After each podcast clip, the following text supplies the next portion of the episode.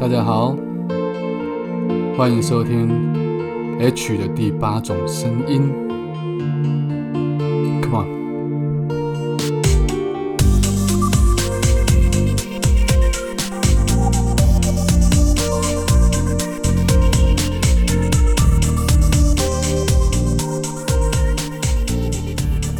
Yeah，我们今天要来谈一谈所谓的爱情故事。什么样子的爱情故事会让人家觉得非常的伟大，非常的具有传奇性？我听过很多不同的爱情故事，虽然它平淡，但是却隽永。但是当然也有非常轰轰烈烈的爱情故事，它在人们的心中可能是不可能存在的，可是它被写成的故事也好，流传为一段佳话也好，甚至它是电影中的一段片段也好，但是都成为了人们心目中所谓真正爱情的经典。先讲一个真实的爱情故事。著名的歌手席琳迪翁，我相信大家都知道他的歌曲《My Heart Will Go On》，电影《Titanic》的主题曲。他的歌每一首都是那么的正能量，然后充满的力道。他唱歌时候的气势也是非常的惊人的。可是，在现实人生里面，他跟他的制作人丈夫雷尼安杰利结婚了二十二年，相爱了一生。很可惜，在二零一六年的时候，雷尼罹患了癌症，不幸过世了。席琳迪翁谨遵丈夫遗志，继续在舞台上发光发热，闪着眼泪呐喊着说：“为了你，我会继续唱下去。”他们这段爱情故事其实已经成为了好莱坞名人圈里面的美谈，因为如果你听完他们的故事之后，你会知道，真爱只会留给愿意相信它存在的人。这故事从一九八一年第一次相遇开始，当初席琳迪翁只有十二岁，可是雷尼安杰利已经三十八岁了。如如果放在现实生活中，你会觉得说这根本有病，三十八岁老头跟一个十二岁的小女孩。但雷尼安杰利那时候是一个王牌经纪人，有一天他收到了席琳迪翁的哥哥寄来的一卷录音带。他就被席琳迪翁的声音给深深感动，然后立刻邀请他到加拿大试镜。事后，席琳回忆说：“哎，当我开始唱歌的时候，他就在哭泣了。哎，看到他哭，我在心想，我应该是唱的不错吧。”后来，雷尼告诉他：“席琳迪翁，你的声音来自天上，我一定要让全世界的人都听见你的声音。”为了这件事情，雷尼不惜抵押自己的房子帮他出专辑。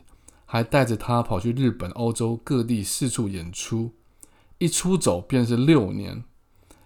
雷尼非常的爱才惜才，他他希望席琳迪翁的声音能够直接进军国际市场，而不是只有受限在美国。两个人都对音乐怀抱的热情，两个人的师徒情谊也在这六年之间逐渐升华。当然，六年过后，席琳迪翁也已经十八岁了。这个时候。雷尼才敢鼓起勇气邀请他外出单独约会。一九九三年，席琳迪翁在专辑《爱的色彩》里头的歌词中公开了跟雷尼的恋情，更宣布两人在一九九一年就订婚了。这件事情在当年引起轩然大波，两人都承受了非常大的压力。在席琳迪翁这边，他的母亲不满女儿跟经纪人交往，特别是两人相差了整整二十六岁，而且。雷尼已经离过两次婚，拥有三个小孩，这让席琳迪翁的母亲更加认为这男生根本在感情里是不可靠的人。席琳迪翁在多年之后接受专访时候回忆说：“这个对我的母亲非常的难。当我告诉她我对雷尼有一种非常强烈的感情的时候，我妈的样子根本就像是要起身去杀了他。当然，雷尼这边也不好过，他接受了外界的恋童癖啊、父女恋啊这种舆论的霸凌。”有一段时间，他很担心别人怎么看待他们。可是最后到头来，两人都不打算管这一些了。毕竟能够堂堂正正的在一起，那份快乐早就超越了外界的眼光。当你沉醉在爱里，你真的会想要尖叫着告诉全世界。于是，当大家看着小两口对爱情的执着跟坚定之后，女方的父母只好妥协。席琳迪翁笑着说：“雷尼对我跟我的家人都非常体贴。”没有随着任何时间的改变，这让我的家人到最后都非常的爱他。一九九四年十二月十七号，席琳迪翁跟雷尼在巴黎圣母院举行了盛大的婚礼，并且在加拿大电视台现场直播。走过了舆论的坎，他们紧牵着彼此，誓言哪怕生老病死，永远都不放开对方的手。可是他们不晓得的是，结婚仅仅四年，生老病死的病就找上门，成为夫妻俩的第二个考验。一九九零年之后，席琳迪翁的事业一路攀升。她说：“这都是丈夫雷尼的功劳。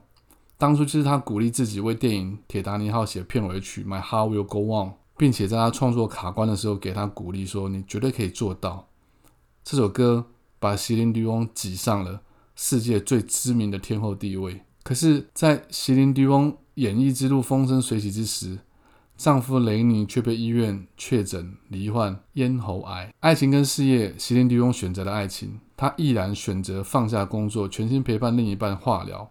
隔年还替他生下第一个儿子。经历过三十几次的化疗之后，雷尼抗癌成功。夫妻俩开心的在赌城举行盛大的庆祝派对。邀请媒体跟艺人好友们参加，一同分享喜悦。席琳表示，这段夫妻俩共苦的过程，并没有像外界想象中的那么美好。他们夫妻俩的关系紧张，但是又得努力维持平衡。更何况他们是一起工作的，光是要应付演出、音乐会、巡回的后续，那都是很辛苦的。工作四处奔波，丈夫身体亮出红灯，压力双管齐下，有的时候很难控制情绪。但他们靠着对着彼此坚定不移的心，再次熬过了关卡。就像雷尼说过的：“我需要他，他也需要我。我们好不容易才找到对方，怎么可能轻易让对方就这样离开呢？”于是，席琳迪翁继续回到工作岗位。为了让自己能够兼顾工作跟家庭，他跟拉斯维加斯的凯撒宫酒店签了五年合约，一周至少四天都在那里演唱。虽然辛苦，但她甘之如饴，因为她可以跟她的丈夫跟孩子待在一起。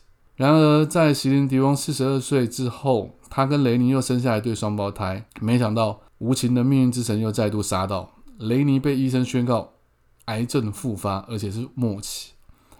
这时候，雷尼已经觉得够了。当年抗癌成功，他等于向上帝偷来好几年的幸福，能够好好跟挚爱相处，已经满足了。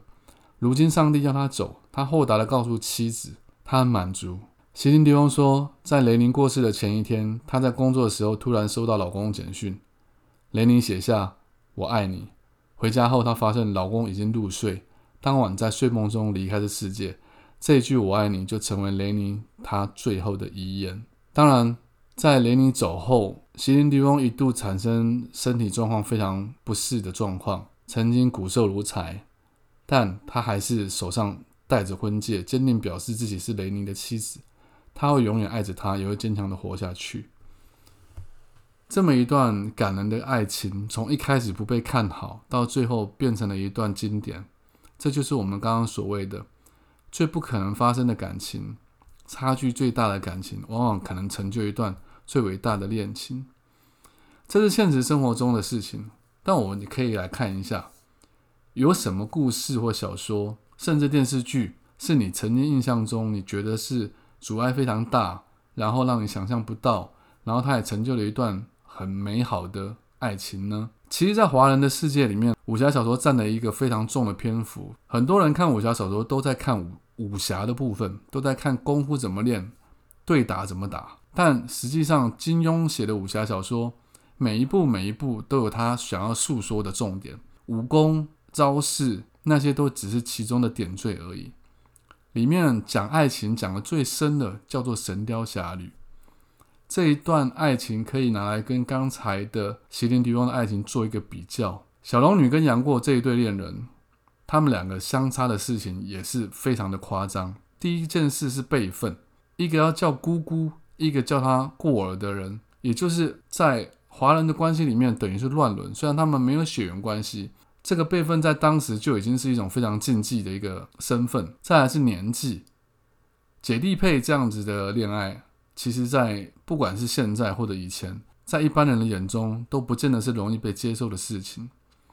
第三者，金庸老先生更狠，他在剧情一开始就让小龙女失去了贞操，这对一段爱情的考验是一个多么难以逾越的难关。而杨过后来就知道了，他还是接受了。试问？有多少人能够接受自己的另一半曾经被强暴过。